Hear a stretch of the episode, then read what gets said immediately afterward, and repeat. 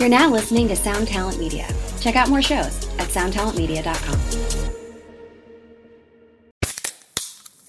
Hey, what's up, everyone? I'm Matt McGachy, the vocalist of Cryptopsy and the host of the Vox and Hops Metal Podcast, where I sit down with fellow metal musicians. We talk all about their lives and music while sharing killer craft beers. If you've ever wanted to sneak backstage and share a beer with one of your favorite musicians, well, Vox and Hops is the podcast for you. This week on the podcast, I had an amazing conversation with Morgan Lander and SJ Jones about Kitty Pig. There is this episode and over 450 other ones to help you enjoy life, metal, and craft beer. So what are you waiting for? It's time to become a Vox and Hops head. Cheers!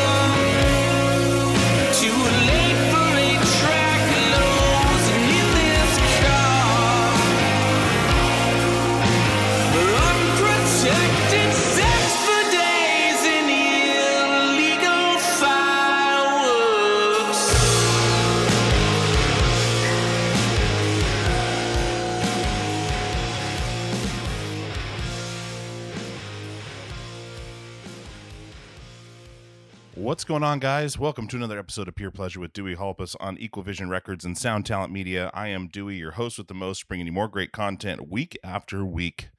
This week, we have Simon Brody from Drowningman. I was stoked to get him on the show.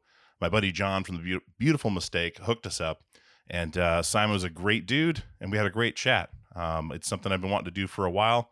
We held off till the time was right, uh, but the time is right. So, this week, Simon Brody from Drowningman.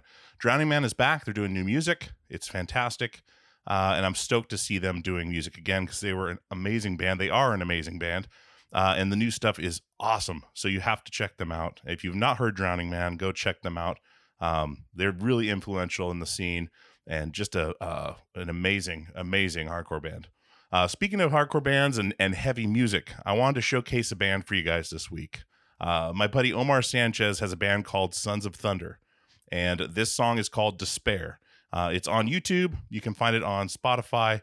Uh, they've been around since 2006. Uh, they took a little break, but they're back and they're working on new music. Uh, so I want you guys to check out Sons of Thunder, Despair.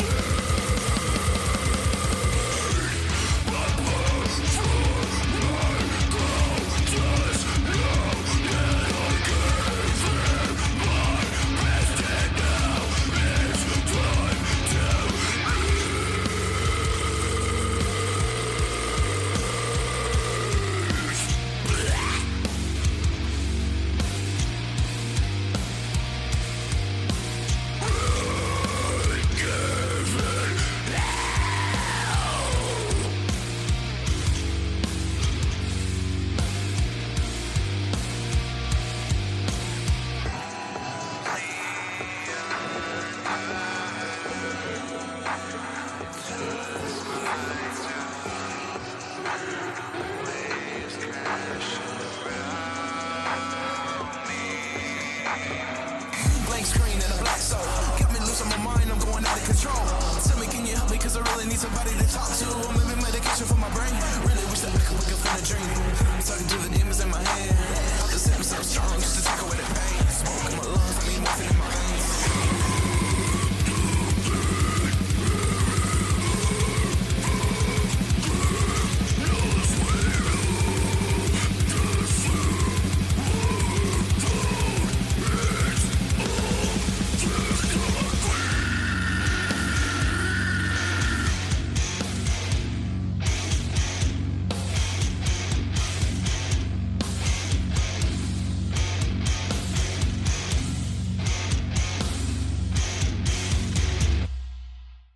right, guys, I hope you enjoyed that track. It's Despair by Sons of Thunder. Uh, again, that's my buddy Omar Sanchez. He's in the inner circle. Uh, he's an awesome dude, and his band is great. And uh, just trying to showcase some new music for you guys here and there. So I hope you guys enjoy that. Uh, so let's get some business out of the way, and we'll jump right into the episode. So peerpleasurepodcast.com is the website. Peerpleasurepod at gmail.com is the email if you want to get in touch with me with any questions or comments or ideas. Uh, I want you guys to join the Facebook group, the Peer Pleasure Podcast Inner Circle. That's on Facebook. Just search that in the search bar and you can join and you'll be able to see who's coming up, who I've had on the show so far, uh, and who's in the hopper. Uh, it's just a little glimpse into behind the scenes, if you will. Uh, if you want more behind the scenes, you can join the uh, Peer Pleasure Podcast premium service, and that is peerpleasure.supportingcast.fm. There you'll find the videos of the episodes, you'll find the past cast, as well as the ad free feed. Uh, and if you are listening to this on Spotify right now, go and rate the show. You can rate this the show with a star rating on Spotify now. It's been years in the making trying to do this, and now you can finally do it. So if you're listening on Spotify, click out of this and go review the show or rate the show rather. If you want to review the show, you have to go to Apple Podcasts. Um, and we love seeing those reviews come in. So keep those coming. Keep the emails coming. I'm really stoked to see where the show is going every week. I know I say kind of the same thing every week just because it's an ever evolving thing, but initially what you guys are here for is the interviews and the conversations. So I try to keep these short uh, and stay out of your hair. But without further ado, let's jump into my chat with Simon Brody from Drowningman.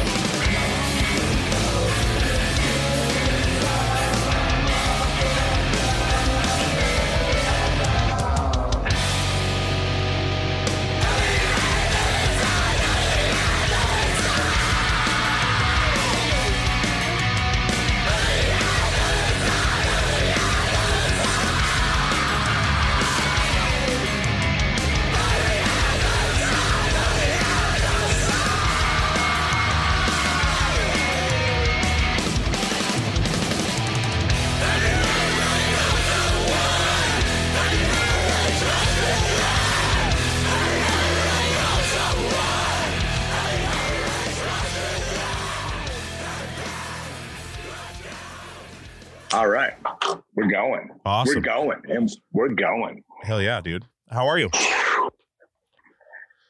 Um I ate around 10 o'clock today. Was really gonna get a hold of you and let you know that I probably didn't think this was gonna happen because uh, I am waiting to get a root canal. I have an abscessed tooth. Um, I went to the dentist yesterday. I've got an abscessed tooth growing, and it's like uh, they're giving me antibiotics. I think that's starting to work.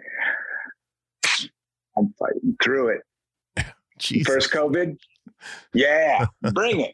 keep bringing it. The hits keep coming. Dude, an abscess tooth. Yeah. That's fucked up. Oh, oh, and, and, and may I introduce? I, I thought this was a good background to have right here. Nice. Yeah, Very nice. Johnny Man, rock and roll killing machine with a broken tooth on it. Yeah, Yeah, dude. Yeah. How did that how did that happen? Like you just started getting pain in your jaw or something? Like how do you even know? Um, I had I hadn't been to the dentist for a few years because of COVID. Um, and I went in there. I I, I, uh, I grind my teeth at night, Oh. and it was like I, I just felt a crack, and I went in there, and they put a temporary bridge on it and they were going to fix it a month later, but then I had COVID, so I couldn't go to the dentist. Um, and then meanwhile, a, a nice little abscess started to develop. So Yes. Interesting, dude. That is take uh, care of yourself, fun. people. Take care of yourself, Yeah, everyone. Yes, damn. Because you had an emergency root canal, didn't you, the other day? I did. That's what the bridge was, or whatever. Like that. I don't understand that stuff, but like, the bridge and the, they put on the permanent bridge. Yeah, I didn't understand all of it, and it's like they're man, healthcare right now. The U.S. Well, in the North Country here in, in uh, upstate New York, it's so fucking overburdened, and it's just you think these people are trying as hard as they can to get pe- people in, um, but it's it, it's rough. Like, what do you tell a person? Like, oh, I know you're in excruciating, blinding pain, but you're gonna have to wait until Tuesday. You yeah. know? yeah.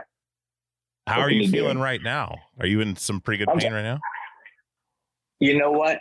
I was in such pain, but right now I'm turning the corner because they caught that. Like, so they did do the emergency root canal, and the tooth next to it just was starting to develop an abscess, and they're looking at it.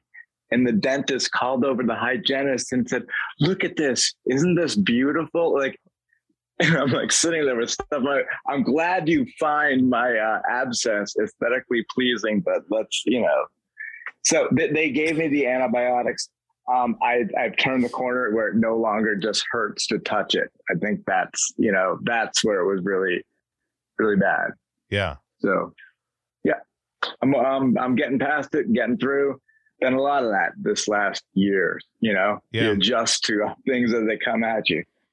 dude i've been having the weirdest time this year like my whole life i've suffered with depression and and other things but like this year especially i've just been getting these really hopeless feelings like i'll just sit there if i sit there for long enough i'll spiral mm-hmm. down this this rabbit hole of hopelessness like is this it is this all that's left is this always going to be happening is this our new reality uh all these weird thoughts start start flooding my mind and just start going down this hill of of shit. I think, geez, okay, so think back to uh, where we were this time last year, and where we were this time last year. It started to feel like things are going to start to change. Like people are, you know, things that had gotten canceled before.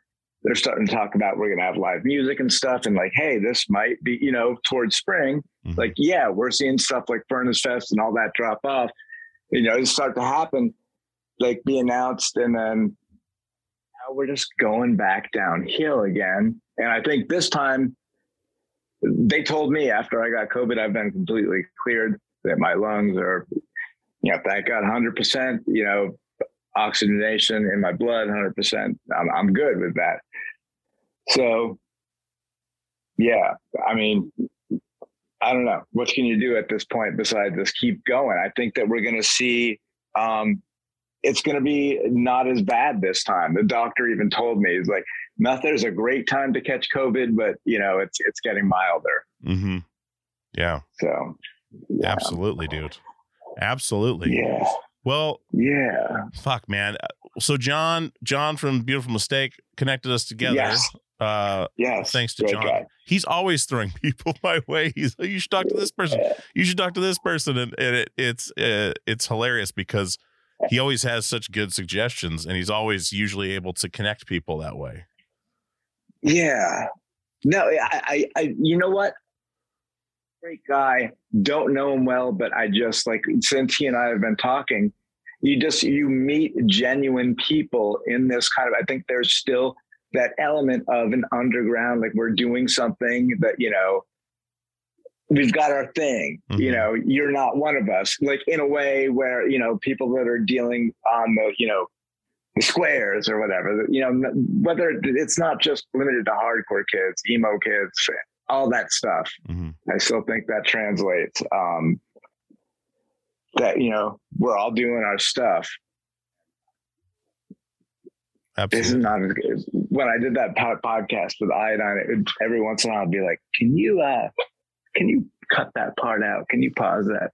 So can you do that on the if, if whatever goes on the yeah, let this go.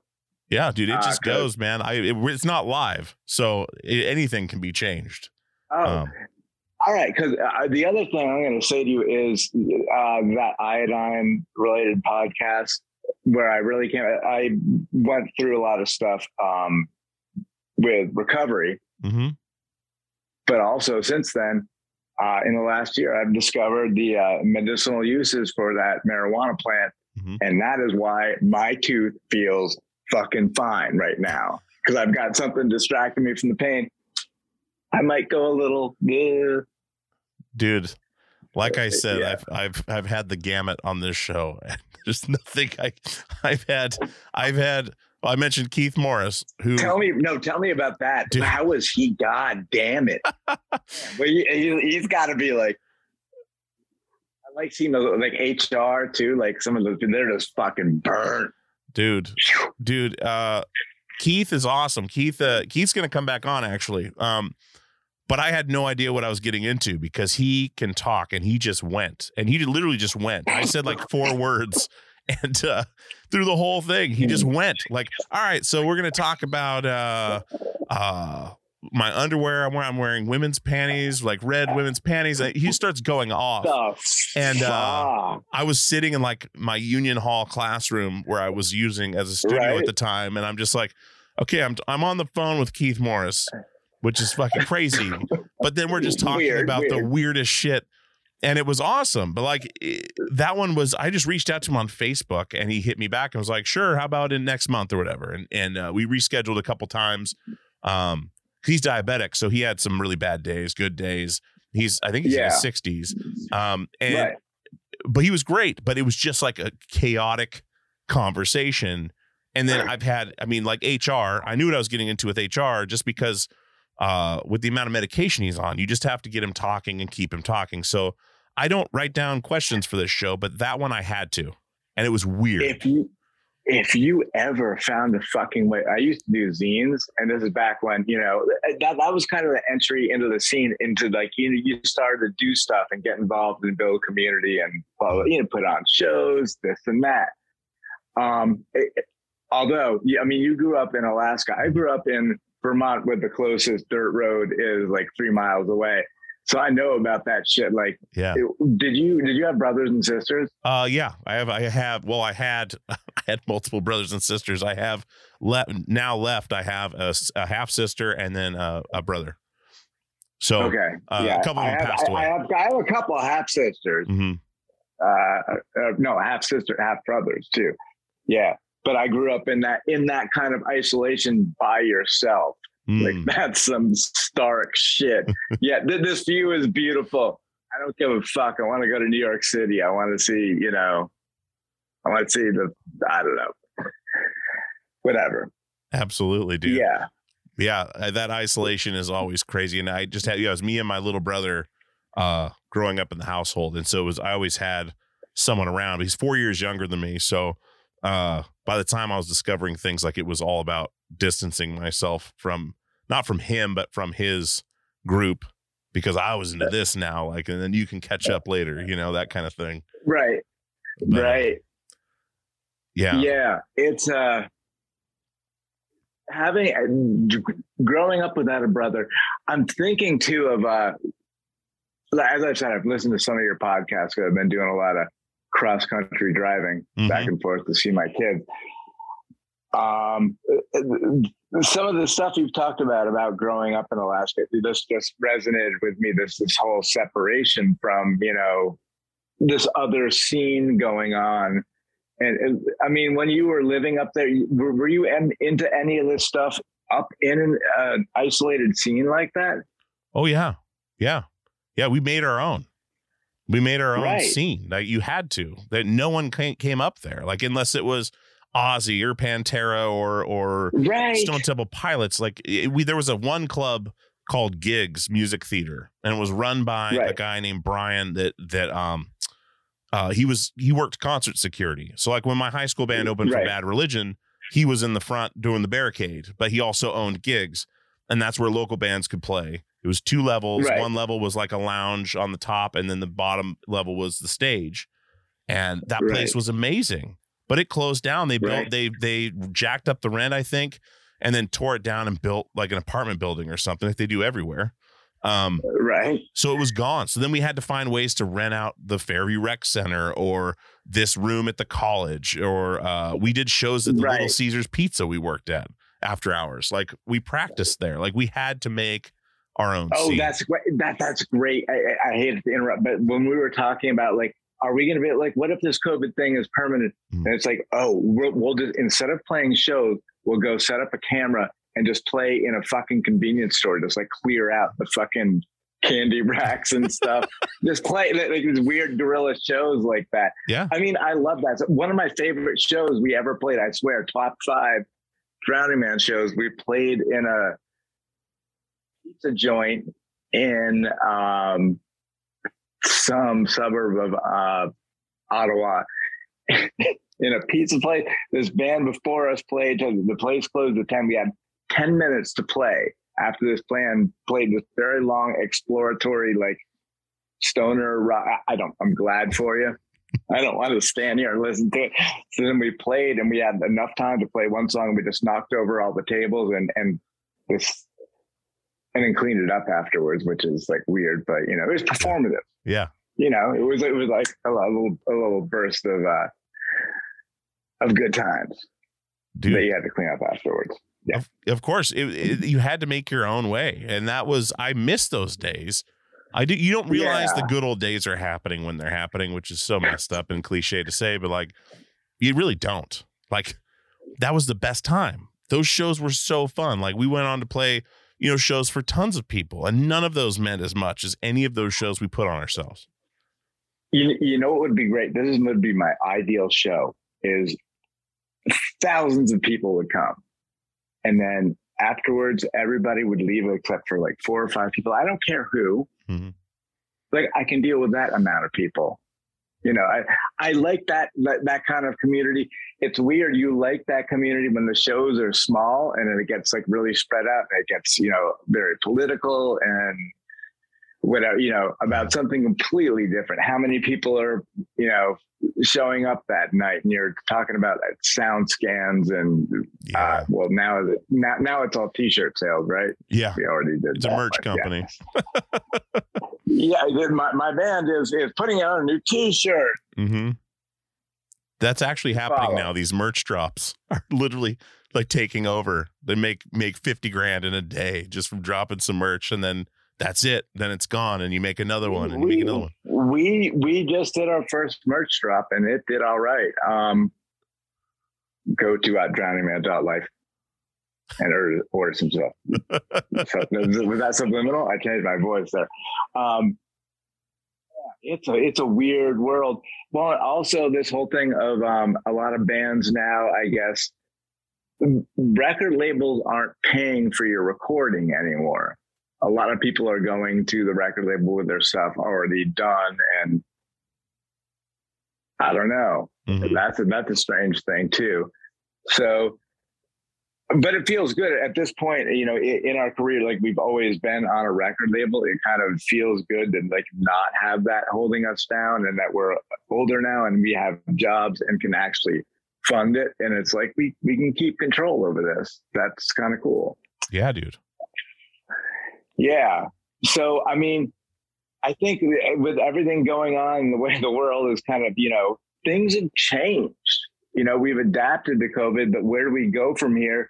And I really think that we need to return to that some some of that kind of like you know more grassroots community Mhm. type of stuff. And you know, we're from Vermont, and I'm not trying to do some Bernie Sanders type shit here, but maybe I am. I mean, I don't know. It, it, it's a we we had a different experience where you're talking about having to go out and find different places to play. He opened a teen center, and we had like Fugazi and millions of other great bands come through there. Um, we were super lucky to have it. I think people should be more supportive of the arts. Uh, I'll end that rant. No, absolutely, absolutely. And uh, the thing I've talked about before, but like the tribalism, like finding out, like that kind of disappeared. That that close knit group disappeared when the internet came along Yes. and connected everybody. Yes.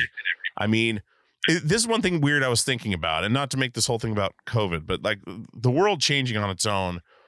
Uh, it's kind of weird to think about. I was driving the other day, and I was like, man, all this push for technology, uh, the internet, uh, video calls, voice, uh, like all this like technology improving how we connect to each other without being with each other was all for the purpose of this. Like it was all if we didn't have this, it would be insanity. But like it was almost like it was meant to happen. Like Let me turn it this way. Let me turn it this way. What if you were a science fiction writer and you wanted to talk about this global pandemic where everybody is being told to separate themselves as much as they can? We've developed these technologies where we have uh, decided to separate from each other as much as we can and not have face to face conversations, have video calls and this and that. What happens then? Like we've really set ourselves up to a point where we have to get back into rooms with each other. Mhm. I mean, I, I, I'm, certainly don't want to be irresponsible and say uh, until this is, we're dealing with this stuff, we're going through it. But I think that when we, if and when we have that opportunity, we have to be grateful for it and we have to seize that. And we have to, like, you know, connect and build community again instead of caring about merch sales Mhm. exclusively. Mhm. I don't know. And rant. Do you remember the do you remember the last thing you did before all this went down? Like before the lockdown hit for the first time for you? Like the last See, I went to, I went and saw Tool at the Moda Center here. Um I got some tickets through a publicist friend of mine and and I took a buddy of mine and we're sitting there with all these people and we knew it was coming, but we all kind of felt weird like should we be in this giant arena full of people? And then it was over. yeah, That was the last thing I did before all this went down. Do you remember your last thing? Jesus fuck. We were, uh, my wife and kids, we had gone to, we were going every um, spring break to Colorado to go skiing. We'd found a, a good, like, well priced resort and whatever. My kids were really good at skiing right away. We were going there every winter. You get so isolated up there, you don't have uh, good cell service. And we're driving back and you know we're starting to get cell service and we're seeing all this stuff what the fuck happened there with the toilet paper wars like i really thought you know i, I- was for a while to kind of like we didn't know what was going to happen so to make my kids feel better and to make a game out of it we had uh toilet paper survival drills like we would uh we would go play down by the river and stuff and you know what would you use as weaponry to protect your toilet paper stash yes you know, fun games like that. You got to do stuff like that. You're than your kids. Otherwise, they're going to think of like what horrible things are happening. Let's laugh at it. Yeah. Good lord. Toilet paper war defense. jesus but that was a weird thing to come back to. That you- you're right, but all of a sudden it's like, wait, what's going on Mhm. here? And yeah, So you- Yeah, so you and were then- up there with your wife and kids. Like this was like a yearly thing, spring break uh Mm. ski trip is what you're saying. So so you but now you're traveling back and forth to see so did you go through your divorce recently then? Or were you guys still traveling together? Dewey, Dewey, what happened was, uh, so that happened. We get home, and um, my wife, we were both kind of on edge. Okay. Everybody's on edge. Um, we decided to get the divorce the day that lockdown started. So Oh, when we had Jesus. to spend, we had to spend fucking 10 weeks together living in the same house. Um, and you know what I did? As soon as I knew that was happening, that this is clearly what's going on. Um, me and uh, my friend Devin Malinowski, who is the worst fucking Call of Duty player ever. No, actually, actually, he's a he's a semi-professional esports athlete. I went out and got an Xbox because that that's what you do when a marriage is over and you've decided to, you know, you got COVID, you're just hunkering down and you start to play Xbox and Call of Duty. That's the end of that rant. Sorry. Good lord. So that's uh, Yeah. that makes more sense. I was saying I, I knew uh, you had talked about driving back and forth to see your kids. I didn't know that that was happening so recently. That would like, I know you were traveling, but that, that, ended. That so was recently. recent. So th- it started at the beginning of COVID. Um, it ended uh, like I left Kansas in June uh, of this year. So it was a very extended uh, Mhm. engagement. Uh, no, really. It- it- I think it was a hard time for everybody. I remember seeing an article where people were talking about relationships that were in trouble. It's like, oh, we're locked down. This is going to be great. It's finally going to give us a time to, you know, get down in there and, you know, root out these issues. And stuff. two weeks later, like, nah, Yeah. no, I, I'm not enjoying this person right now. God. Um, and uh, I don't want to get overly political about it, but uh, the reason why there was a very sharp divide at that point is we had a, a- very fundamental disagreement about uh, vaccination. Hmm. Okay. That'll do it. Yeah. Um, I don't want my kids. I don't want my kids dying of you know diseases that uh, people died of in like 1880 and shit. hmm I, I just don't want that. So that's all I've got to say about that, and we can move on to a different subject. Yeah, dude. Absolutely. I understand exactly where you're coming from. exactly where you're coming from. Um, it's funny, yeah. The people have actually unsubscribed and like commented and like reviewed this show.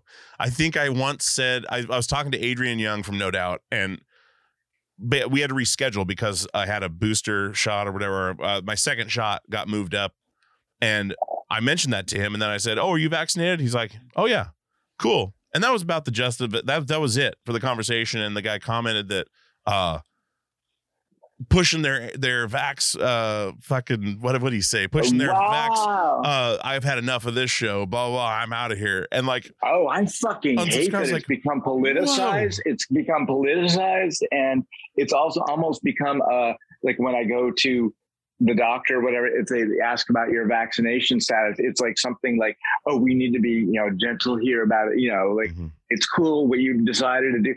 It's not fucking cool.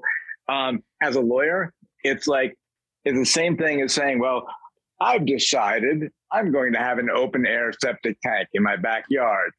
Neighbors, fuck you. You know, it's like it- it- it's it, the equivalent to that. That's what being a lawyer is, is thinking of good analogies. dude So, how, i want to talk about that because this that and i was joking with you on text the other day like oh man i get to talk to a lawyer and not have to pay for it uh oh, But- are you are you are you are you at all sure you're not related to my uh, family at all? I- probably not.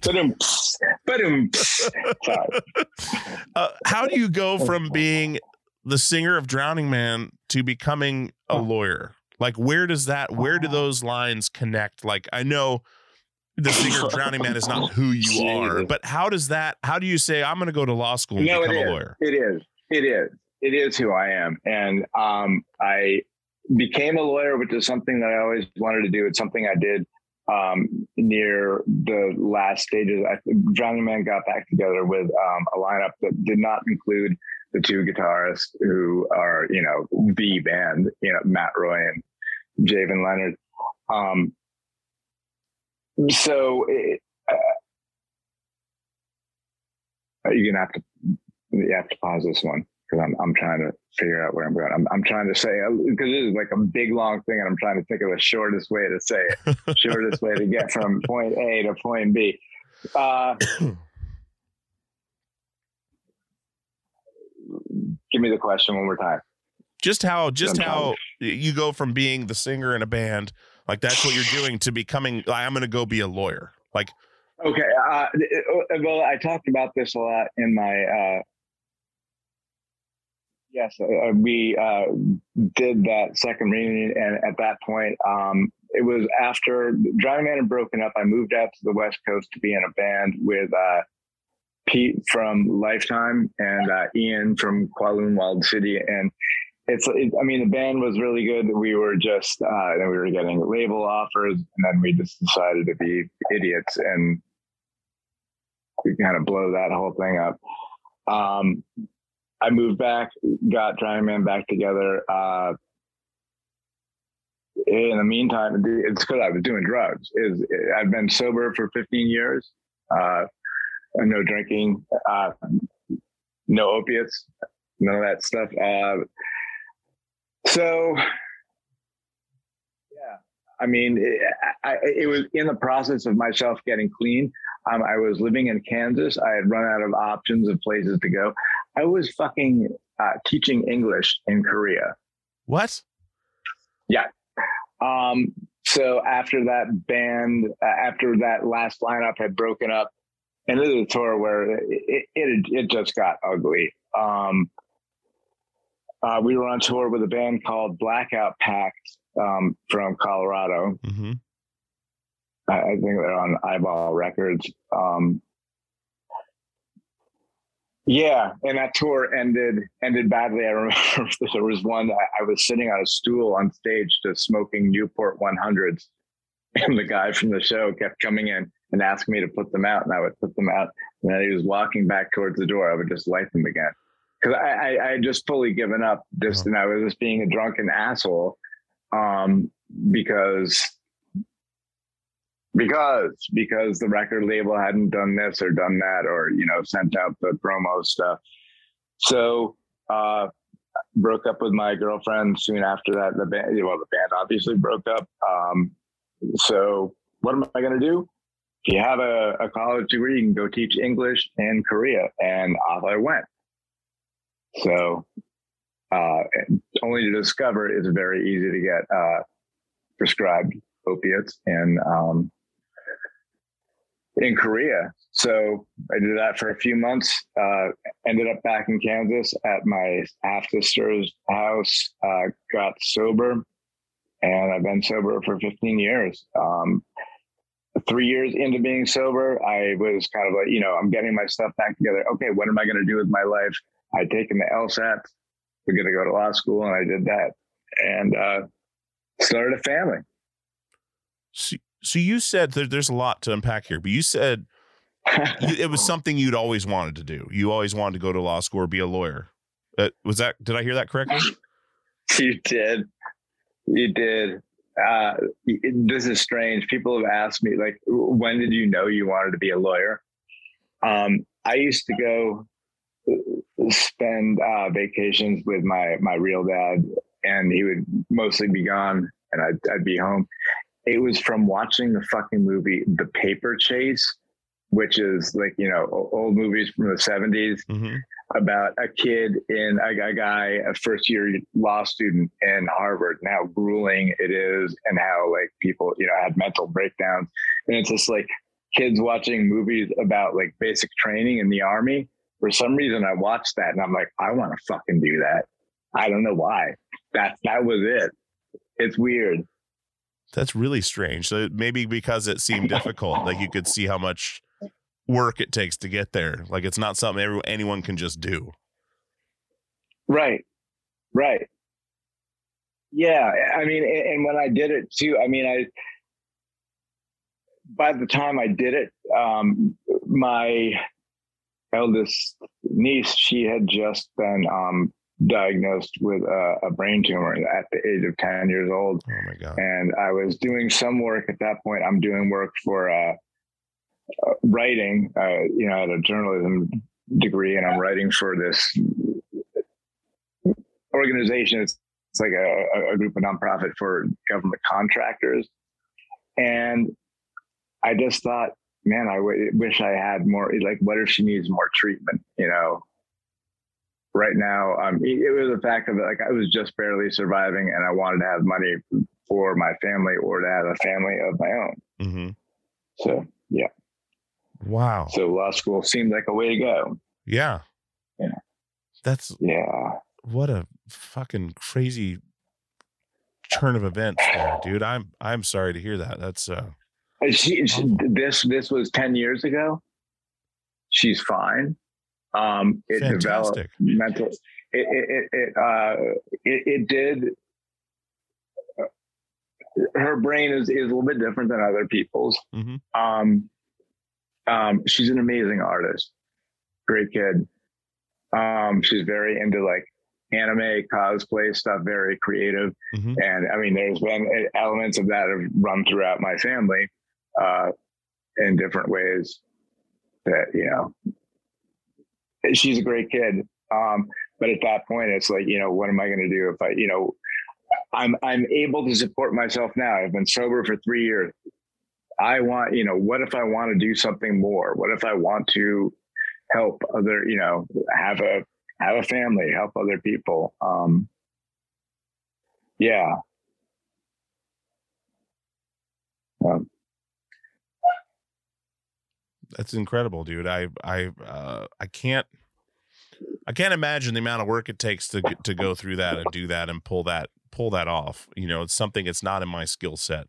Um so it's fascinating to me what it takes to go through and do that. And you said so you went to Korea for a few months to teach English. It was only a few months Yeah. you were there.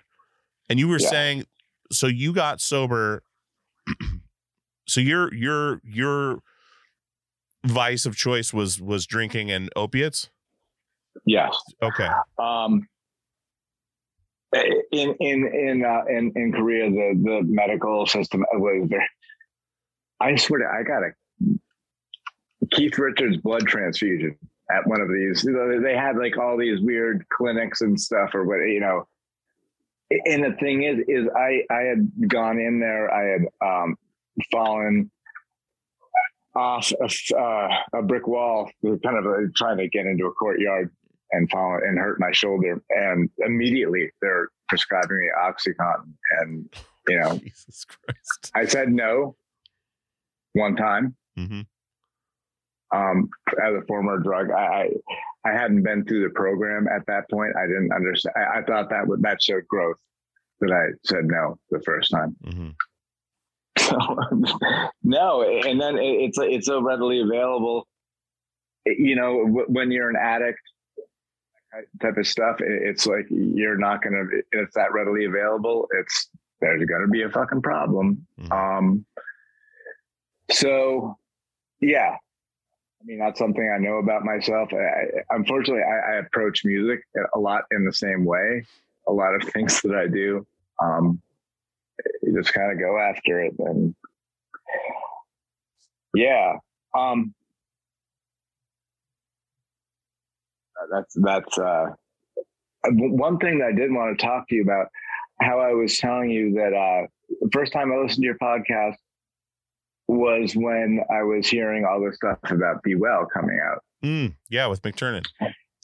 Right. But I was curious because, uh, you know, we'd always work uh, a lot with Brian McTernan and, you know, definitely that, ah, man, Rock and Roll Killing Machine was uh, three different two inch tape machines caught on fire during the recording of that. Like he had to move from the house. We had to, he had to, it was, it was crazy. He had to, uh, talk to Ken Olden, I believe, and they hadn't uh, spoken in a while. And when he went in there, Ken Olden hooked up, he gave him his two inch tape machine to use. We used it. He hadn't been using it, so the fan on the back was not hooked up. So we got to the last song, and smoke starts pouring out the back.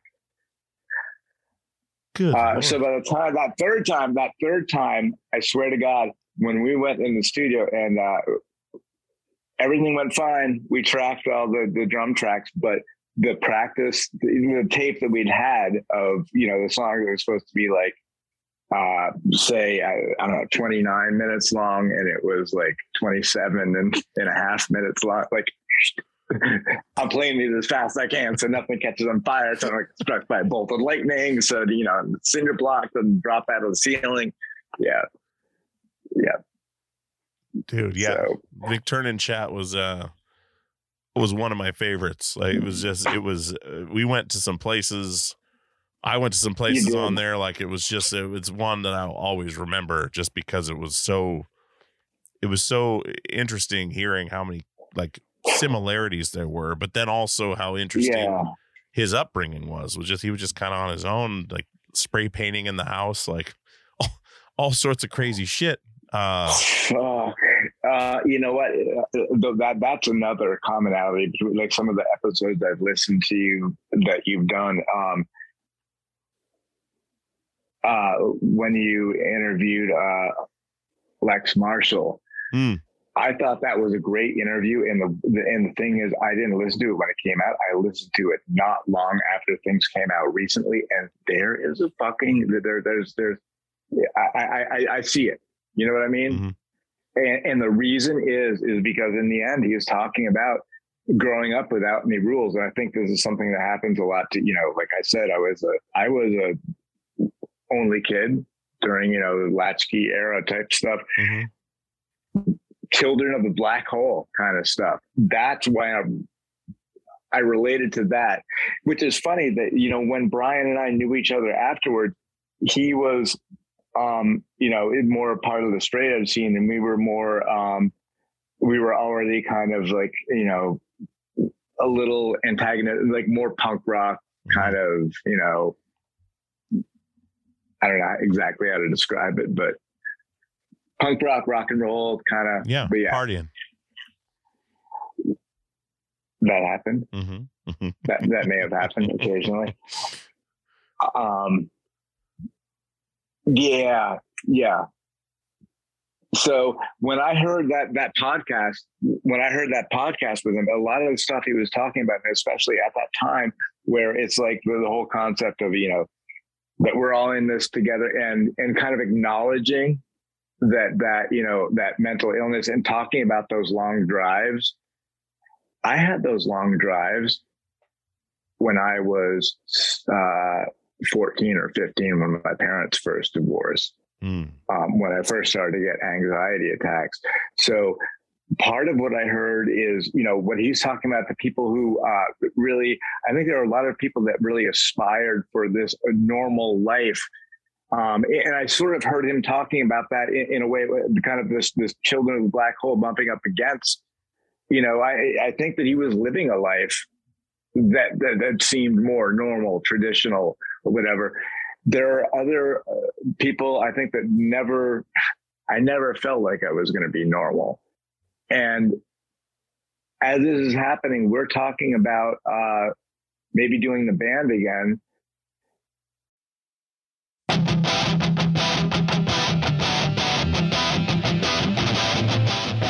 What's going on, guys? This is Dewey. I want to tell you about some new releases coming up from Equal Vision Records. As you guys know, Equal Vision Records is my family, and so are these bands. I really want you to check these out. We've got Hot Water Music with their 10th studio album, Vows, out May 10th, featuring guest appearances by Dallas Green of City and Color, Thrice, The Interrupters, and Brendan and Daniel from Turnstile. See them on their 30th anniversary tour with Quicksand in the States in May and June, and Europe in November. HotWaterMusic.com for more info. We also have Be Well with their new 7 inch A Tap I Can't Turn Off out now.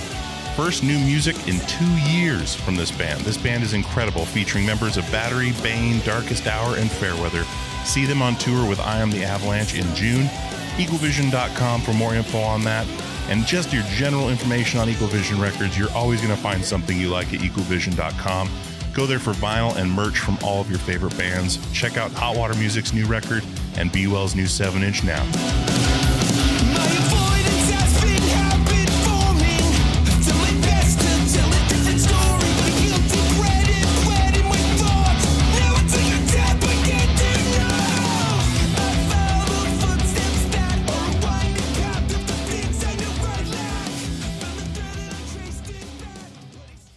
What's going on, guys? This is Dewey from Peer Pleasure, and I want to tell you about our newest sponsor, DistroKid. DistroKid distributes your music across all online platforms.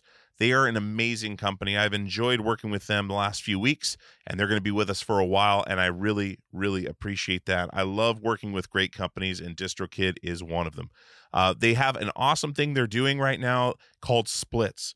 Now, if you're working as most people are online, doing collaborations with people from all over the country, all over the world, as easy as that is with the internet, uh, you want to get those people paid when you put that music online. And splits can do that. You can add an unlimited amount of collaborators to any track. You can change the splits at any time. You can add or remove collaborators at any time. You can see previous splits. And all your collaborators are going to have to do is sign up for a DistroKid membership, a DistroKid account, so they can get paid. And as always, DistroKid never takes a cut. You and your collaborators get 100% of the earnings in total. A couple other awesome things that they do is they set up an official artist YouTube channel. Uh, you can use Spotify Canvas, synced lyrics, promo card to promote your release on social media, a mini video for your socials as well. There's just so many awesome things about using DistroKid. And like I said, I don't advertise things I don't use, haven't signed up for. I have signed up for this. It is a breeze, literally a breeze, and you can get going right away. So definitely check out DistroKid, and I want to give you 30% off your first year's DistroKid membership at any level. That is distrokid.com slash VIP slash PPP for Peer Pleasure Podcast. Once again, that is 30% off your first year's DistroKid membership at any level. distrokid.com slash VIP slash PPP. Go check out DistroKid right now, distrokid.com slash VIP slash PPP for 30% off.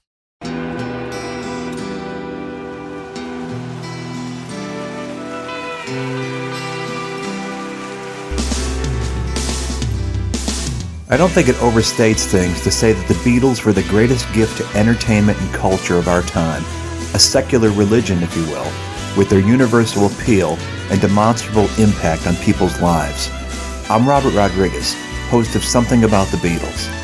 With every episode, I speak with historians, musicians, artists, and Beatle witnesses, all in the service of fresh insights into the most joyous cultural entity the world has ever known. I hope you'll join me and listen to Something About the Beatles, now on Evergreen and wherever you get your podcasts.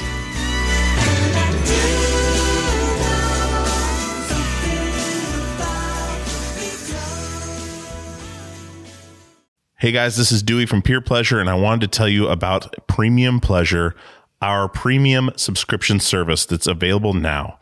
Peerpleasure.supportingcast.fm is the website. There's three tiers Tier 1, Tier 2, and Tier 3. Tier 1 is $5 a month, it gets you the ad free experience. Tier 2 gets you access to the Peer Pleasure Passcast. It gets you access to the videos of the interviews. It gets you merch discounts. Tier 3 is $20 a month. That gets you all of that. It gets you the Passcast, gets you the video footage, discounts on merchandise, and monthly Zoom calls well, with myself and other guests. We're going to have all kinds of stuff in there for you. There's all kinds of stuff in there for you now. There is, uh, I believe, 30 to 40 videos of these interviews. There is uh, multiple episodes of the Passcast. The Passcast is a podcast that I'd started separately that is me and another podcaster or me and a guest uh, discussing a deep dive into their favorite episode of Peer Pleasure. Um, so there's a bunch of those on there. So so and so and I would talk about the Chino Moreno episode. So and so and I would talk about uh, the Yvette Young episodes, and we would do a deep dive and tell where they came from, how we got the guest, stories of uh, that weren't discussed on the podcast or maybe weren't in there. Um, it's just another glimpse behind the curtain.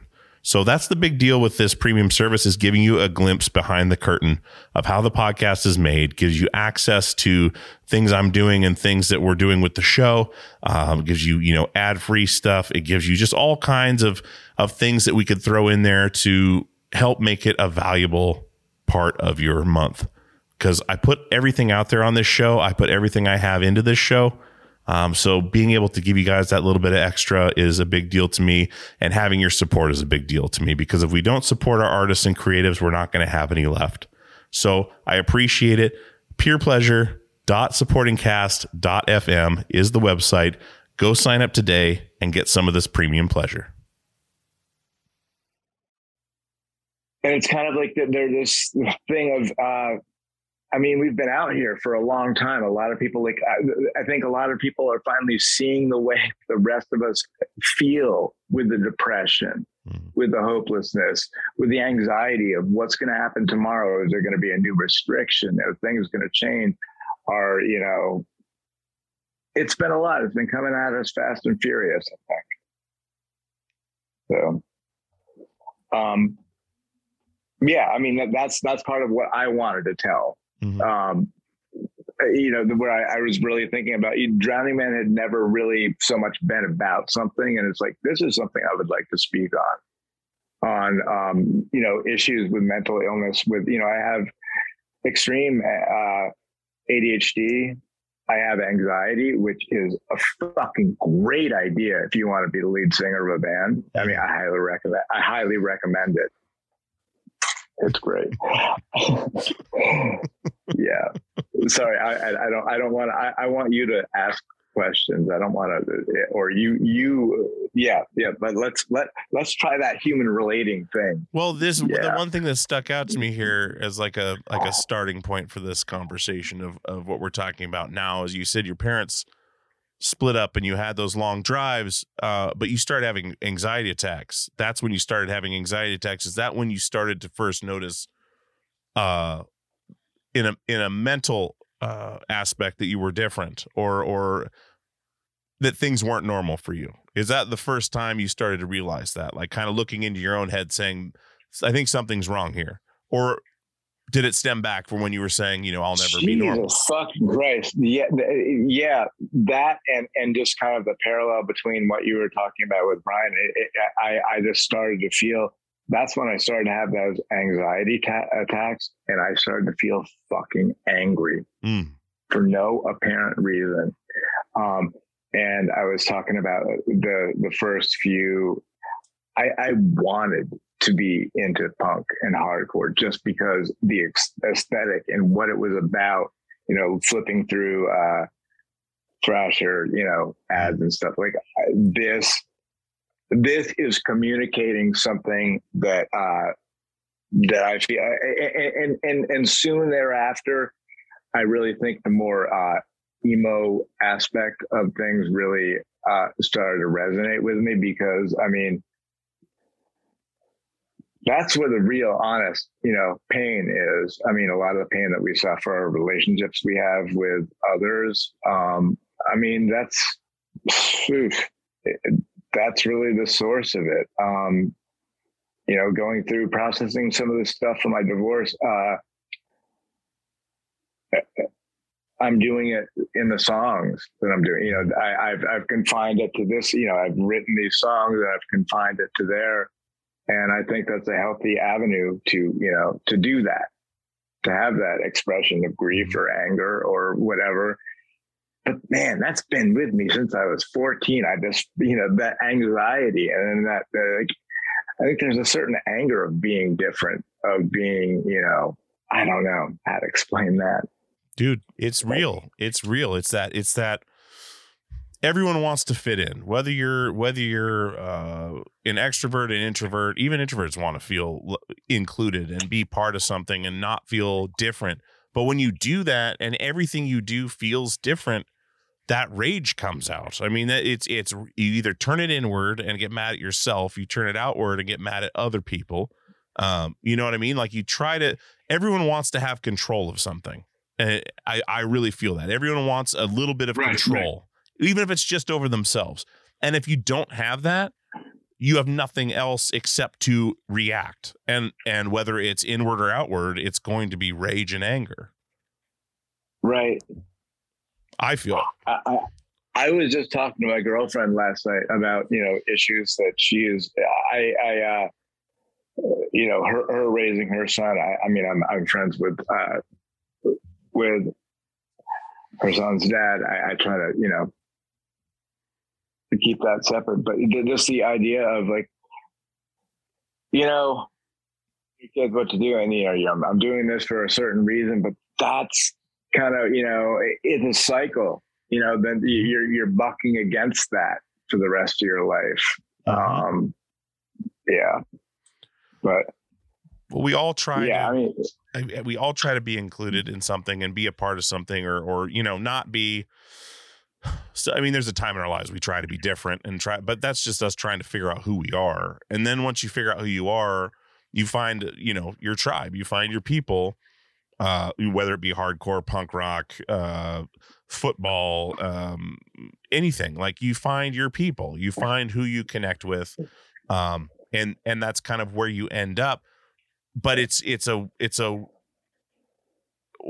it's a matter of what you carry with you when you get there. Like for you, probably after soon after that, after 14 is probably when you started losing control like that and getting that anger and then finding, you know, hardcore and stuff like that. Probably soon after that is when you started med- self medicating. I would assume, just because that's something you can but it- It, was, it was, it was, uh, you know what? I didn't start self medicating um, for until my 30s. really? Until my 30s, and it was over a relationship. Yes. I didn't start thir- until my 30s. I was barely. uh, There were. I would drink very occasionally. Um, I was living in Boston. I was part of this uh, collective that you know a lot of people in, involved. Um, Scott from uh, Deltonic, uh, John LaCroix, Jake, uh, you know, people from from Piebald and Cave In, and just like all these bands that were popping up around that time. Uh, I think uh, Pete from uh, Sweet Pete.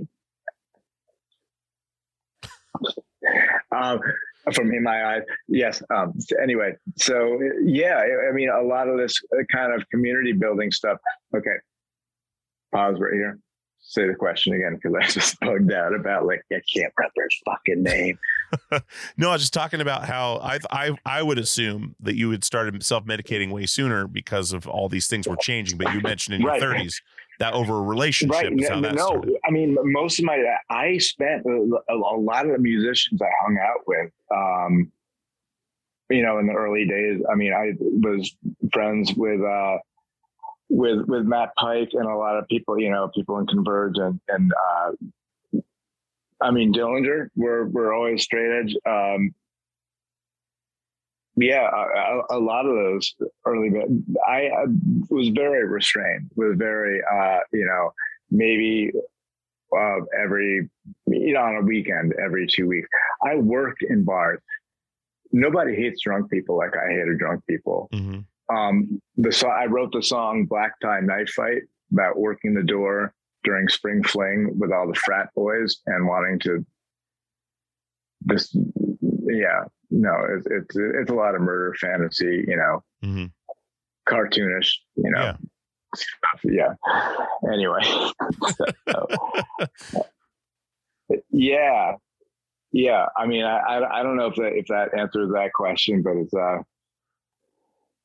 What were you doing? What were you doing between fourteen and thirty that was getting was handling that rage and that anxiety? Oh my God, playing in bands, playing in Just straight I up fucking music. love it. Yeah. I fucking love it. I fucking love it. And um, the thing is, I've really been thinking lately about it. Is like some of my favorite shows have been house shows, basement shows. That that's why you know when we get put on these big stages, and it's like sometimes it works, and sometimes I know what I'm doing, but. I, I really like interacting with people hmm um, I, I, I I do like festivals.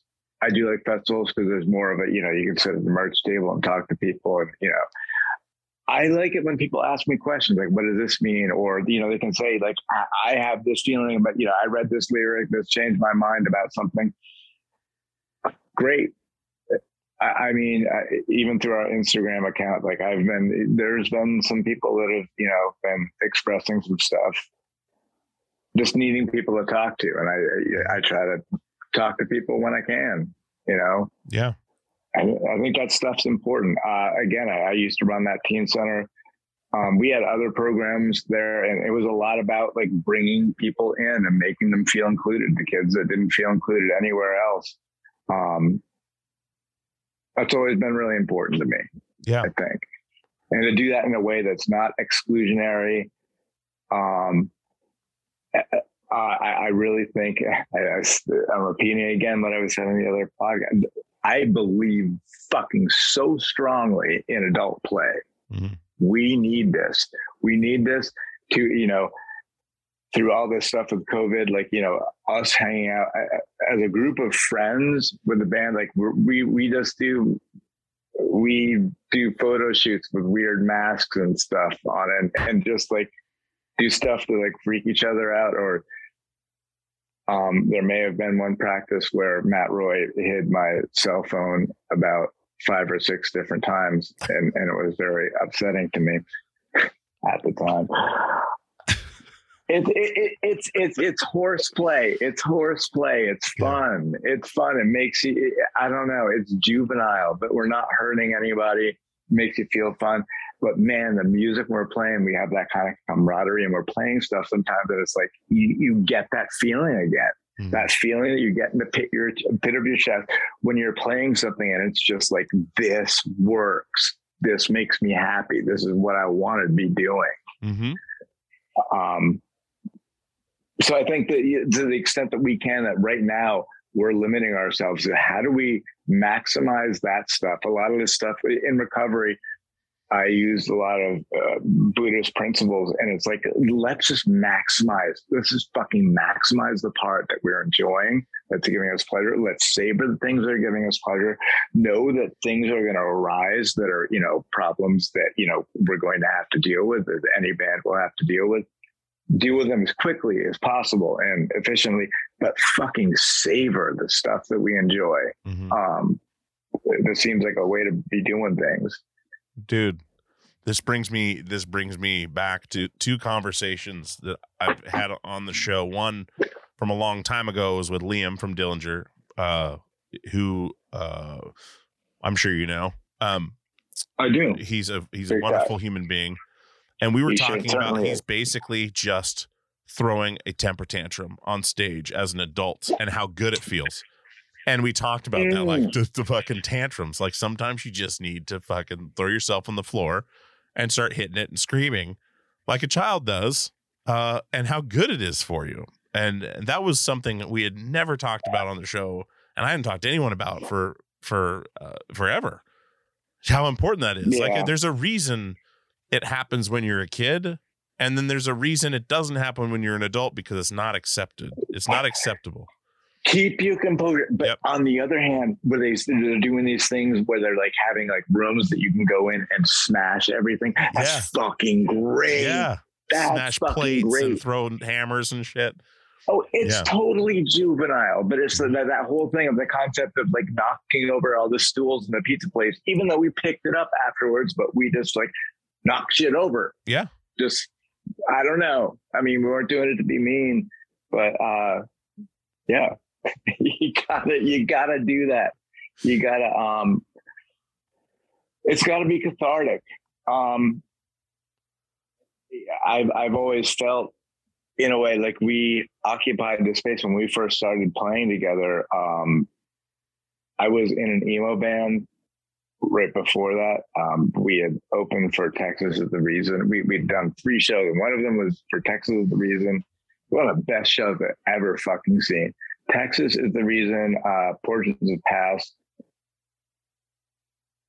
ah, and i'm forgetting the other band name um it was a band that we played in three different shows we played before we broke up. Wrote for a year, played three shows, and broke up. And I was so disillusioned. And then I went with friends and saw Dead Guy for a weekend. And I was before that, I was like, fuck hardcore. I like this more emo stuff. And I saw that and I was like, holy fucking God. I like this. Mhm. And then it became, I went back to Vermont and started recruiting people. I mean, that's, that I've been good at recruiting people that are like minded. And it's like, how do we put this chocolate in this peanut butter? Mm-hmm. You know? And and so many people have have done a different version of it now, but ours was very primitive, like, you know, I don't proto whatever that proto bands that use uh, flattening irons. Mhm. Mm-hmm. yes. Hair straighteners. I know exactly you what you're talking about. Oh, there you go. that's the scene I grew up in, and that's uh, wow, or I, my formative years, I guess, in my twenties. But um, dude, We were one of the, the, the fucking white belts and shit. Yeah. No, that's San Diego. That's San Diego too. Dude, the swing kids are one of the fucking best pure like sc- screamo emo. Like, like that is the fucking blueprint. yeah, yeah, dude, JP's Yeah. a, visionary. He, uh, Mm. he's been he's been on the show too. The, the other conversation I was thinking about was just the other day. I had Chris uh, Carrabba from Dashboard Confessional on, and um, he was just talking about savoring everything, like you were talking about, like just savoring the goods. But he's savoring everything after his motorcycle accident. He's just like absorbing everything and and loving every moment he has, like whether he's doing music or with his kids or whatever, just savoring all of it. And it can seem overwhelming, but it was really interesting watching him process what he was saying. Like as he's saying it, and and then it made sense, like how everything else was going with the conversation because he was just savoring everything, like just enjoying it and like heightening everything. Um, I, I, I totally agree. And another way to look at that too, that I look at it from this, you know, these Buddhist precepts of, the, I really understand resonates with me this whole thing of attachment and aversion.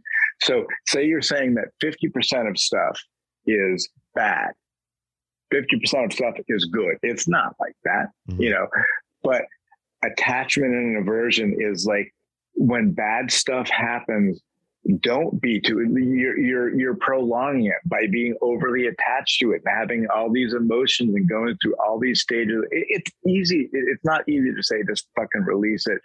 And also we so many of the moments that we should be savoring we realize like something occurs to us and we're in that moment and then you start worrying about it going away and losing it and you're not savoring it you're not you're fucking taking pictures of it mhm. you're taking pictures of it for Instagram because God knows you're not living a fucking actual life unless people know about it on social media. Yeah.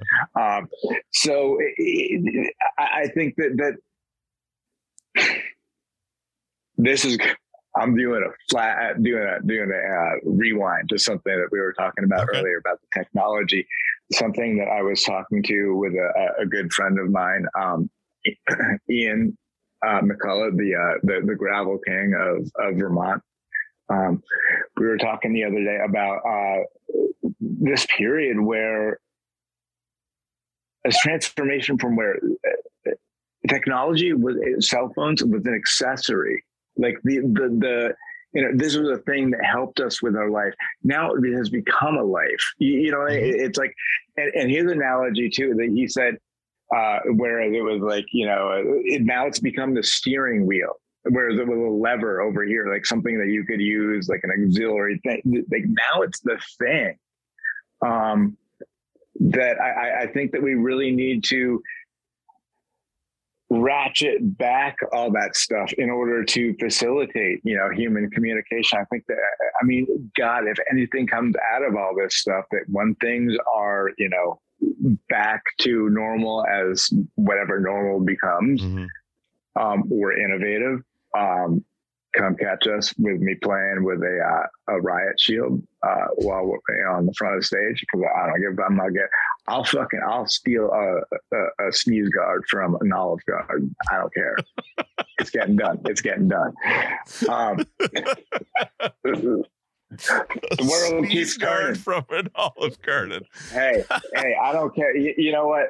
If if live music is dead Drowningman's gonna ride the coffin into the grave Yeah. like I don't give a fuck yeah Ah. I had uh I speaking of that and the the the Instagram stuff, like my therapist actually asked me on one of my first appointments with her, what do you want your life to look like? And I just out of nowhere just said, I want it to look like someone's Instagram. Because you know for damn sure they're not posting anything negative. It's all the good shit. And then you see their life's this actually is my like. curated life. Exactly. I want it to look life. like a person's Instagram. That's what I want it to look like. And she's like, Well, that seems kind of ridiculous. And I was like, Isn't it though? Like that's you asked me, what do you want your life? Of course I want it to be great. Uh, but all those good moments strung together versus everything in between. And that ties into too with with McTernan talking about how and I also I still feel bad. uh, I still feel this way, but I still feel bad about it. Is that when when the people you go home to aren't enough to make you feel better, and the guilt that comes from that. Uh, I think I remember that really resonating with Brian and me uh, talking about that, where you can't physically get out of the hole you're in right now, and even going Dude, home to those it's people, not- you can't. Man, he, it's not him not loving himself. Mhm. That's my when when I hear. When I hear and I'm sorry and I know that you do it too like you fill in the blanks for a lot of other people like just where you're trying to and it's great you know you're trying to tell people this is my experience like maybe it'll help you maybe it'll benefit you but I think that when that kind of thing like I do have guilt for you know my uh times and bringing up my kid that I wasn't there or wasn't present or I, I'll tell you, this fucking having an abscess tooth that that makes you present, your present moment. Yeah, fuck yeah. You- You're aware, but um, yeah, just not having that present awareness. And the thing is, it's because you're in your own head. You're thinking about your own shit. You're thinking about I got to do this tomorrow. You're not um, you're not taking care of yourself properly. You're not writing these meetings that you're, you're, you're letting this stuff clutter in your head. You're creating extra work for yourself. You're not setting a time for yourself at the end of the day to be, I'm fucking done right now. I have done all this stuff. Now I'm taking this time and I'm shutting off my phone and I'm like hanging out with the people I love. And we're not doing that. You know, Mhm. that's I, I- I think that's the problem. And when I hear that, I'm not saying this that that that's true of Brian, but I I I, I think that a lot of people like that that feeling that inability to connect is man part of it i think is um us feeling like we're not good enough Mm. us uh the the inner critic it's that inner critic uh you know as judgmental as we are and i think this happens a lot too with musicians you know people that are operating on the top of their game. It's like you know you're you're being fucking ultra critical with your stuff. You're putting yourself through this grind of criticism. It, it has served us. We have done good stuff because we have put things through this. I don't know about you but there are a lot of songs that I've been uh, been writing and I rewrote. I rewrote, and it's like this is the theme. No, I think I can say it better this way. We've put ourselves through that mill, um, and I think that you know you can work yourself like that, and you do. That Brian telling that story, I heard the workaholic. I heard the workaholic that I had become Mhm. um, to the point where I'm not having the relationship with my kids that I could be happy because it's all about dollars and cents. Like, like I have to keep, you know, so they can have this thing or that thing. Um, yeah, I, I- think that we're that sometimes that we're really just not taking care of ourselves. So, in no way, when I heard that, I said, you know, thought I'd like to lend my voice to that too, or just, you know, the whole thing of uh, us not taking care of ourselves enough and acknowledging that, that this has been going on for a long time pre COVID. Mhm. You know, I think there's some people that are really suffering in COVID because they've had these pre existing mental conditions and they're like, we've been out here for a fucking long time, you know, Mhm. and it's not an easy time to get mental health services, uh, to get in to see a doctor. It's difficult. Mhm. And at the same time, I'm I'm totally sympathetic of how fucking overworked people working in the medical field are, and they're putting themselves in the front line every day with people with COVID. It's a catch twenty two. Mm-hmm. Mm-hmm. Hundred percent.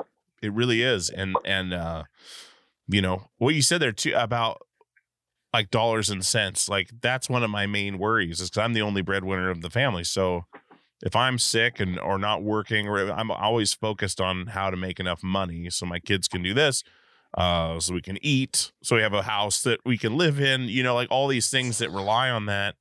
Uh, it becomes my focus a lot of the time to where then uh you know could i do this better to make more or even the podcast like right now i'm doing this i'm not with my kids and I've I've said this before in in in Did you fucking feel?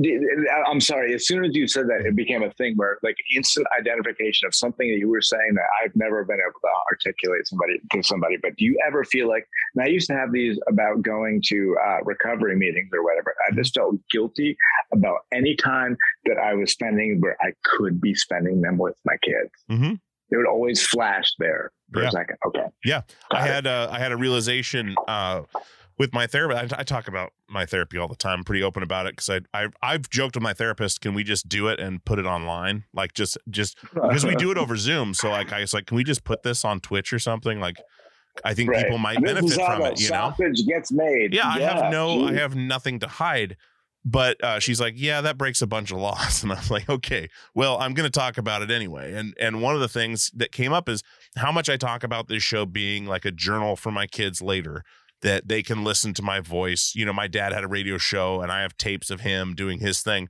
The difference is that I realized is, are my kids going to be in their 30s or 40s, and when I'm gone or whatever, and listening to the show and being like, fuck, I wish this 900 hours of podcast he was at home instead of me having to listen to him after the fact. And that really changed things on its head. Like 200 episodes Right. in, like my motivations are completely wrong. You know what? Uh, When you say that, my reply to that is um, probably uh, in during that first year of trying, you know, trying to be a single dad Mhm. and going on a walk with uh, my oldest, who, um, Celia, uh, um, they them, she they they turned to me and and said we're having this deep philosophical talk and sometimes my kids will will do that stuff with me because i like to talk to them like an adult. They're very smart people. And she said daddy i think the reason why we're put here on earth is to do something that's going to be remembered after we're gone and i was like holy fuck just got a lump in my throat like that's it that's it I mean, yeah. I mean, I mean, when you've imparted that on somebody else, Mhm. and I, I think that that's that's. Uh, I mean, that kind of dovetails with what you were just saying Mhm. too. I think. Yeah, it's something that's and I and I'm in construction, so like today all day I was building America as they say, like I'm building these buildings that that uh are going to last beyond all of us and and give people homes and give people hotels they can't afford. And and uh you know you think about so you build an apartment complex and you're like man this is going to give a bunch of people homes.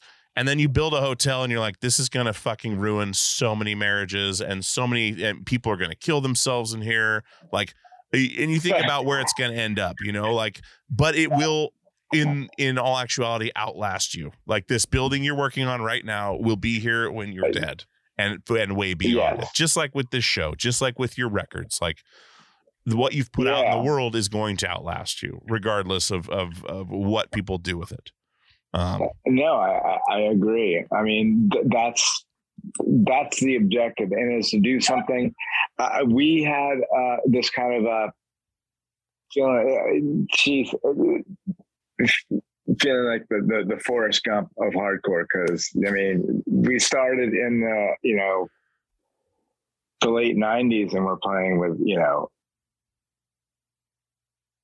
we were around before Cave In, you know, very shortly or, you know, around the same time we started playing with them, Piebald and Converge, and then, you know, the early Hydra Head stuff. And then we're there playing with Dillinger as they're first coming out. Um, from there, Darkest Hour Mhm. opened for us on their first US tour. Uh, after that, then Victory started to pay their bands to get on our tour as openers. So next thing we go out with Thursday, right when that video fucking comes out. Like I swear to God, they did a week on the tour they fucking leave to go play four Warped Tour dates, and then the rest of the tour is like, you know, tons of people coming to see them. hmm Uh, they did that again with a, with Atreyu, and it's like it's funny. Um, yeah, I, we we definitely after that, I think that uh, we had our shot at a certain point. You know, when things were, you know, we could have made the transition to be that band that plays these bigger shows, but we didn't have it in us, and I don't know that I hate that. hmm I don't know that I hate that because we always became a band that would, you know, rather play a house show and maybe some windows will get broken out and that's all right. Um, yeah, I mean, we played a lot of basement shows, played in the, basement of, uh,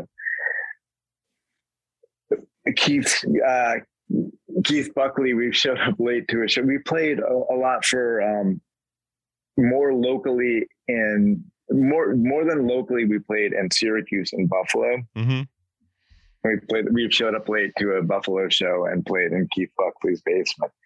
and that was after we'd we had written that record with with Brian McTernan, which we had played at a fast rate and we're playing it in a fucking basement for the first time. So it sounds like crazy. like it's hard to hear what's going on. And I was like, wow, these songs can't be played live. Fuck this. So, No, I was just curious if they play. I- I've I was just curious if they played that show too, if uh, or if it was just like, hey, come play my basement. Just come play my basement. They, they, it got to like we would play there and we would play with them. And it got to the point like where after the show, we would go out with them. hmm We'd go to like wherever the party was in Buffalo, uh, that kind of stuff. Yeah. So, yeah, yeah, and it was a kind of a, a weird th- like. Uh, by the time I stopped playing hardcore, you know, when I started doing a lot like law school, all that stuff, all this part of my life that is fucking dead and gone. hmm You know, that's dead and gone. So I was like, you know. Uh, a friend of mine used to go fading into the middle class. you know, that's what I done. Yeah. Fading into the middle class. Like I, I done like, okay, my kids were born and I had had this logical thought in my mind. I, my life, no, I, it's about their life now. hmm You know, like no good things will happen for me anymore, all for them. Yeah. The kind of thing, you know, and, and that's, that's a real imbalanced way to live. Um, Yeah. you know, parents of seventies, seventies and eighties, you know, more that me generation parenting or stuff, you know. But we we changed as parents, you know, where it became more about the kids and we're not, you know, just leaving them to their own devices kind of stuff. It's all about balance, and it's it's all about balance. And I mean, your kids want to see you do what you want to do. They want to see you do cool shit. Like they want to see whether they care about like. And most people I talk to in bands that their kids don't give a shit who they are. Uh, but I had to go through six different people to talk to this person. So like, it's really funny. Like they're they're just dad to their kids, right? But they want to see uh their parents do things that make them happy versus just being at home with them all the time, right? Like you find that balance. Like you spend the right amount of time with them, but you also get sat you only get one life too. So like you you have to enjoy it as well. And uh, you know, some people are completely content, you know, spending every hour with their kids and doing that thing and that's what brings them joy, but if you have a passion outside of that, they want to see you do that. Right. It, it's, it, it's just uh, this kind of uh, polar extremes. Mhm. You know, it's either all or nothing. And when I look at it and I really think about it now, I, I mean, I've I've raised these these children to be human weapons. Mhm.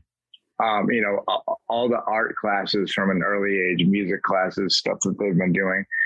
Um, yeah, they're excited about it. Uh, the visualizer we put up of the new song, that's them in the the uh, wolf mask the uh, yeah the Wolfman mask and the kind of uh, motocross mask and just doing weird. They, they're they're uh, both of them are great artists in their own right. Uh, my youngest is also playing piano and she's really good at that stuff. So I, I think that you know beyond just that, and, and I've had them doing. Uh, we do these little skits you know, that we record and stuff. Like they're very good at that. Like they understand that that kind of stuff. I've always been good at, like the Mhm. the play aspect. Um, so yeah, I mean that, that I think that that it- it gives them. My my uh, daughter is very. Uh, she's definitely they're entering their emo phases, which is is crazy to me that that is still a thing. You know that that's Yeah. It's great that it's coming back around. You know, Yeah. For sure. Uh, And it's so this new this new music you're doing, are you guys doing you guys doing a record or an EP? you know what? We haven't decided, and we were in the great luxury of. Uh, so I'm telling you a story about you know of listening to the Brian McTernan stuff Mhm. around that time. This friend, uh, a friend of mine, Kevin, uh, who I'd met. This is. I had met him when he was 17, and this is right after I got sober. He's in a band called Romans. They needed a show. I was living in Wichita, Kansas. They needed a show. I put on a show for them. They played at my house. Uh, lived in this apartment building. The tornado siren would go off in the middle of the night. So Kevin, 17 year old Kevin, has this memory of me coming out of my room in my boxers with a ball peen hammer and going out of the hallway and smashing the thing till it stopped. So fast forward all these years later, and he's like, I want Drowningman has to get back together. It's gonna happen. I'm gonna. It was almost to the point where it was gonna like be nine inch nails, but Kevin. Mm-hmm. Um, so, uh, and then uh, again, while I was going through this divorce, you know, Kevin, I got to be close with Kevin. He and I would talk a lot. I also got uh, to be close with my friend TJ Menard, who's uh, in a band called Ghastly Sound Mm-hmm. on Magnetic Magnetic Eye Records. Um, and if he can do a band where the only stringed instrument is a three piece, and it's just drums and a bass. So if you can do that, you can you can probably do the rest with man. Anyway, so yeah, I mean, we got these people together, and ever since then, we've just really been keeping our eye on um, new material is our main thing. We just felt like we had something to say and something we wanted to do, and it's been it's been great. It's uh, it happens when it happens. We're trying to do it right, um, and we think that people are are going to like it. People have been liking it. What little we've been doing so far. So Yeah. That new song I heard is is phenomenal, dude. It's awesome. And that you see you're saying on that other pocket, that was a demo? Yeah. Dude, it sounds killer. Yeah. Um, I can't say uh, enough about uh, Vinny from uh, the Underground Studio, Vinny Freeman, who that we work with. Also, um, definite extra big thanks to uh, Drowningman Six Man and uh, executive vocal producer Jackson Jack. That that's his name. Jackson Jack. Yep. Nice. Yep. So, um, yeah, and again, you know that that's what makes me feel good. Like it, we are developing this little. I feel a community building again.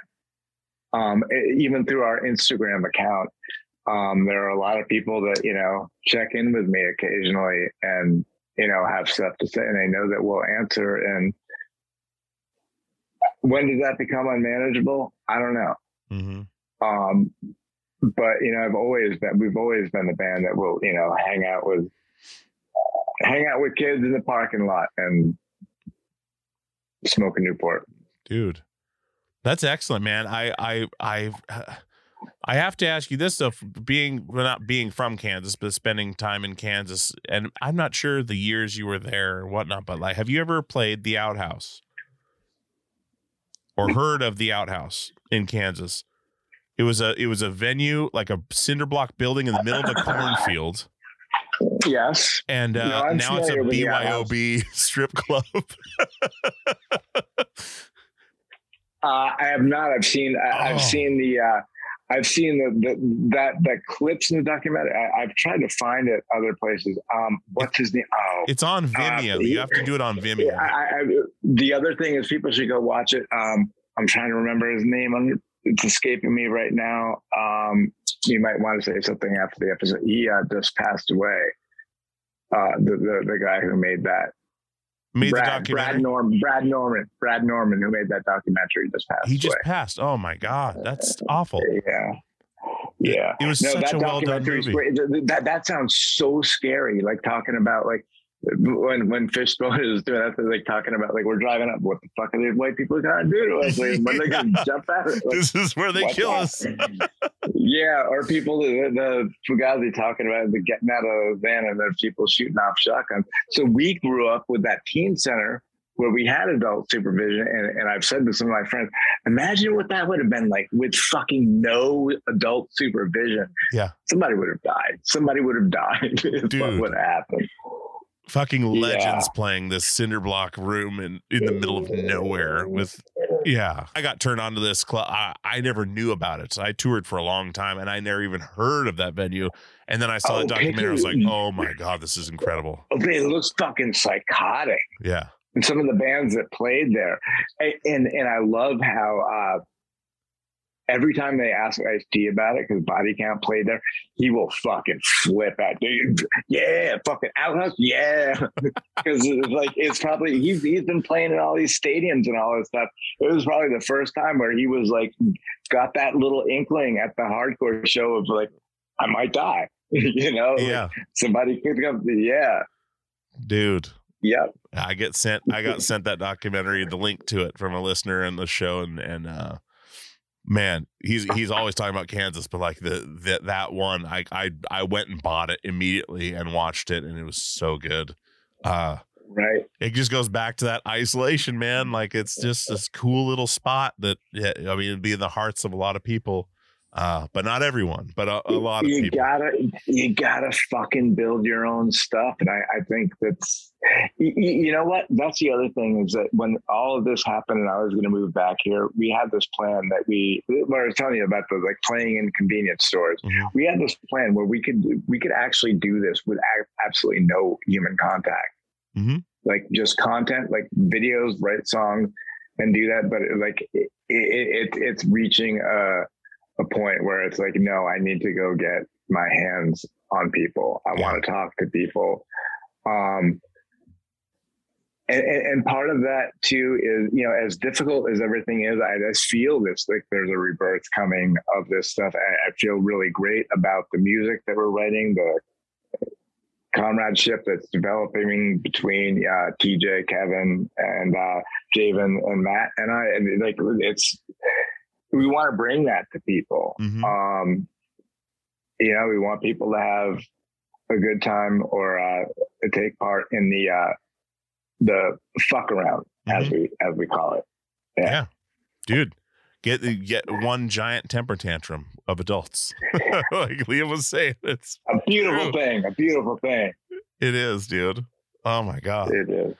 Well, man, this has Yeah. been this has been awesome, man. I I really uh I really enjoyed this chat, dude. I really um I'm stoked that you guys are coming back and doing music again and and uh I wa- I was so stoked when when John when John uh, uh originally sent that you were wanting to come on the show like or or, or being to come on the show. I was like, excellent. And I talked to Dan Sandshaw and we're like, maybe we should hold off just a little bit because they're gonna probably be doing some stuff soon. I was like, okay, so we'll hold off for a little bit. And then I talked to him the other day. Uh, we have a weekly call because I'm on I'm on Equal Vision for the show, as you know, and and um, so we talk every week. I I- I know Dan well. I yes, know and Dan he's like, well. dude, let's do it. And I was like, all right, perfect. So I told John, all right, connect us, let's do it. And here we are, like two days later. Did, did Dan, did Dan Dan must have put in some kind of word of warning. No, no. He said it's going to be interesting. That's all. That's all he said. I was like, they're all interesting. They're all Yes. interesting. Yes. No, Dan. No, I. I. Uh, that's going to be safe for. Yeah, he's uh he's a good man. He's a good man. He's been my partner for years now, and and uh, we've been friends for over twenty. And I, I can't have nothing but good things to say about Dan Sandshaw. I talk about him on here all the time. But uh, Yeah. Um. Do you know? Uh. Ian Solomon, who works at merch now. He's he used to kind of he was sort of when Dan came in, he was originally doing some of what Dan did, hmm and there was a transition. He uh, we played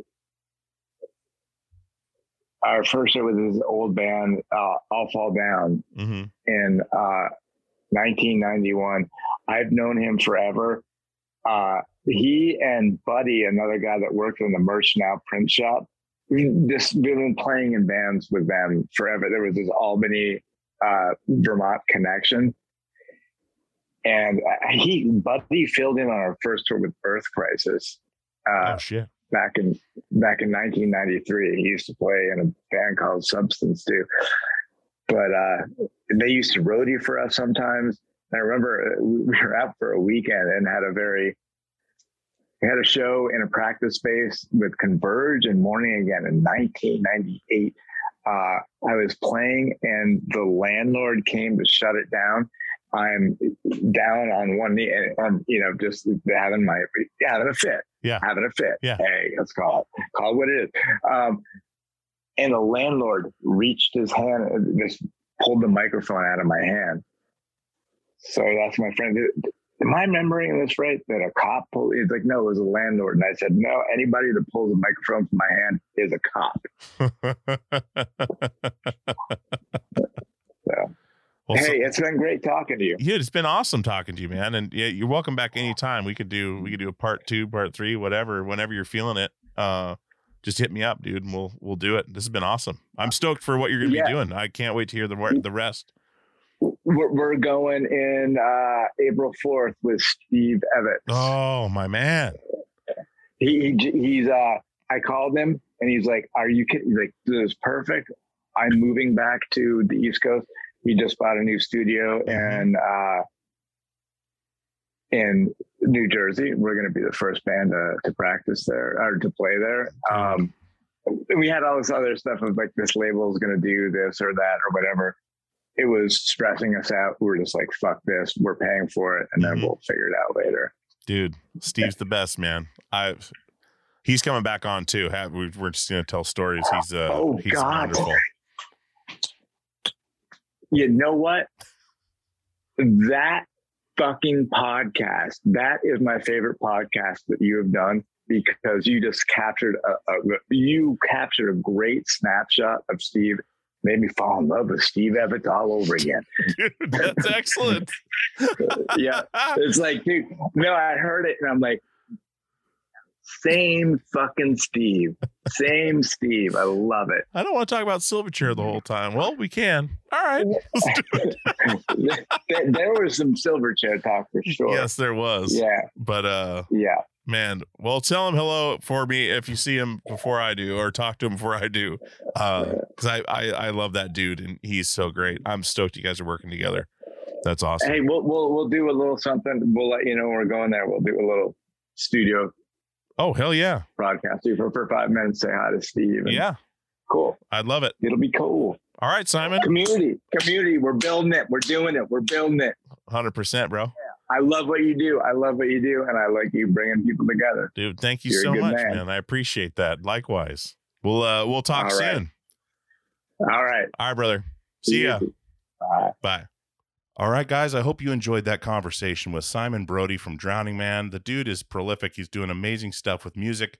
Uh, he's a lawyer. He's just a, an all around interesting dude. He had a lot of great things to say and a lot of insight. I know he was struggling on that interview with some uh, tooth pain. He had an abscessed tooth uh, and it was almost going to cancel, but decided not to. And I think it went well. Uh, I just felt bad knowing he was in so much pain uh, during the chat. That's happened once before where someone was in intense jaw pain, uh, but we went through the interview anyway, or the conversation rather, and it was like two and a half hours, and I felt so bad by the end uh, that they had to go through that. But it was it was incredible that they pushed through, just like Simon did.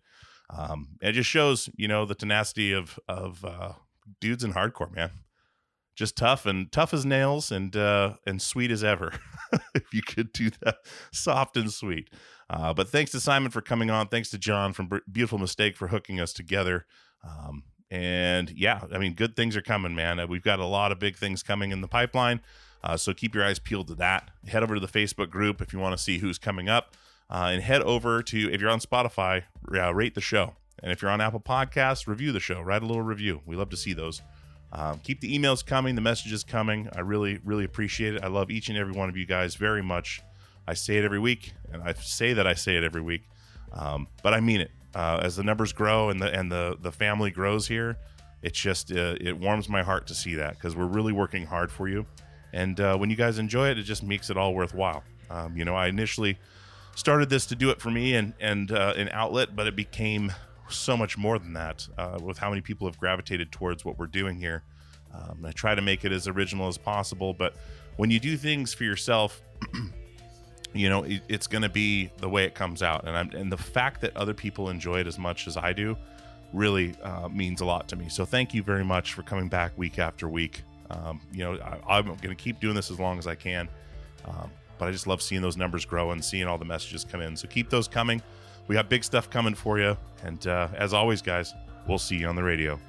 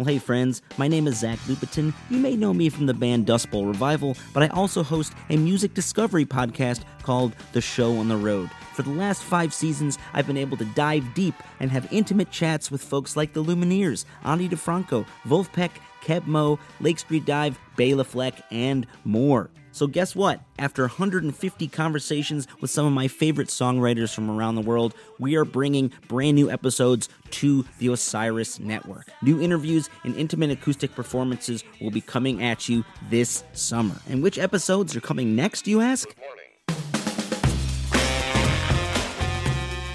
I am Zach Goody, the lead singer for the band Smash Mouth. Our band is called Milky Chance. We are based in Berlin. My name is David Shaw. I sing and write songs with my band, The Revivalists. Trust me, these conversations go some wild places. So, subscribe to the show on the road on Osiris, and we'll see you soon.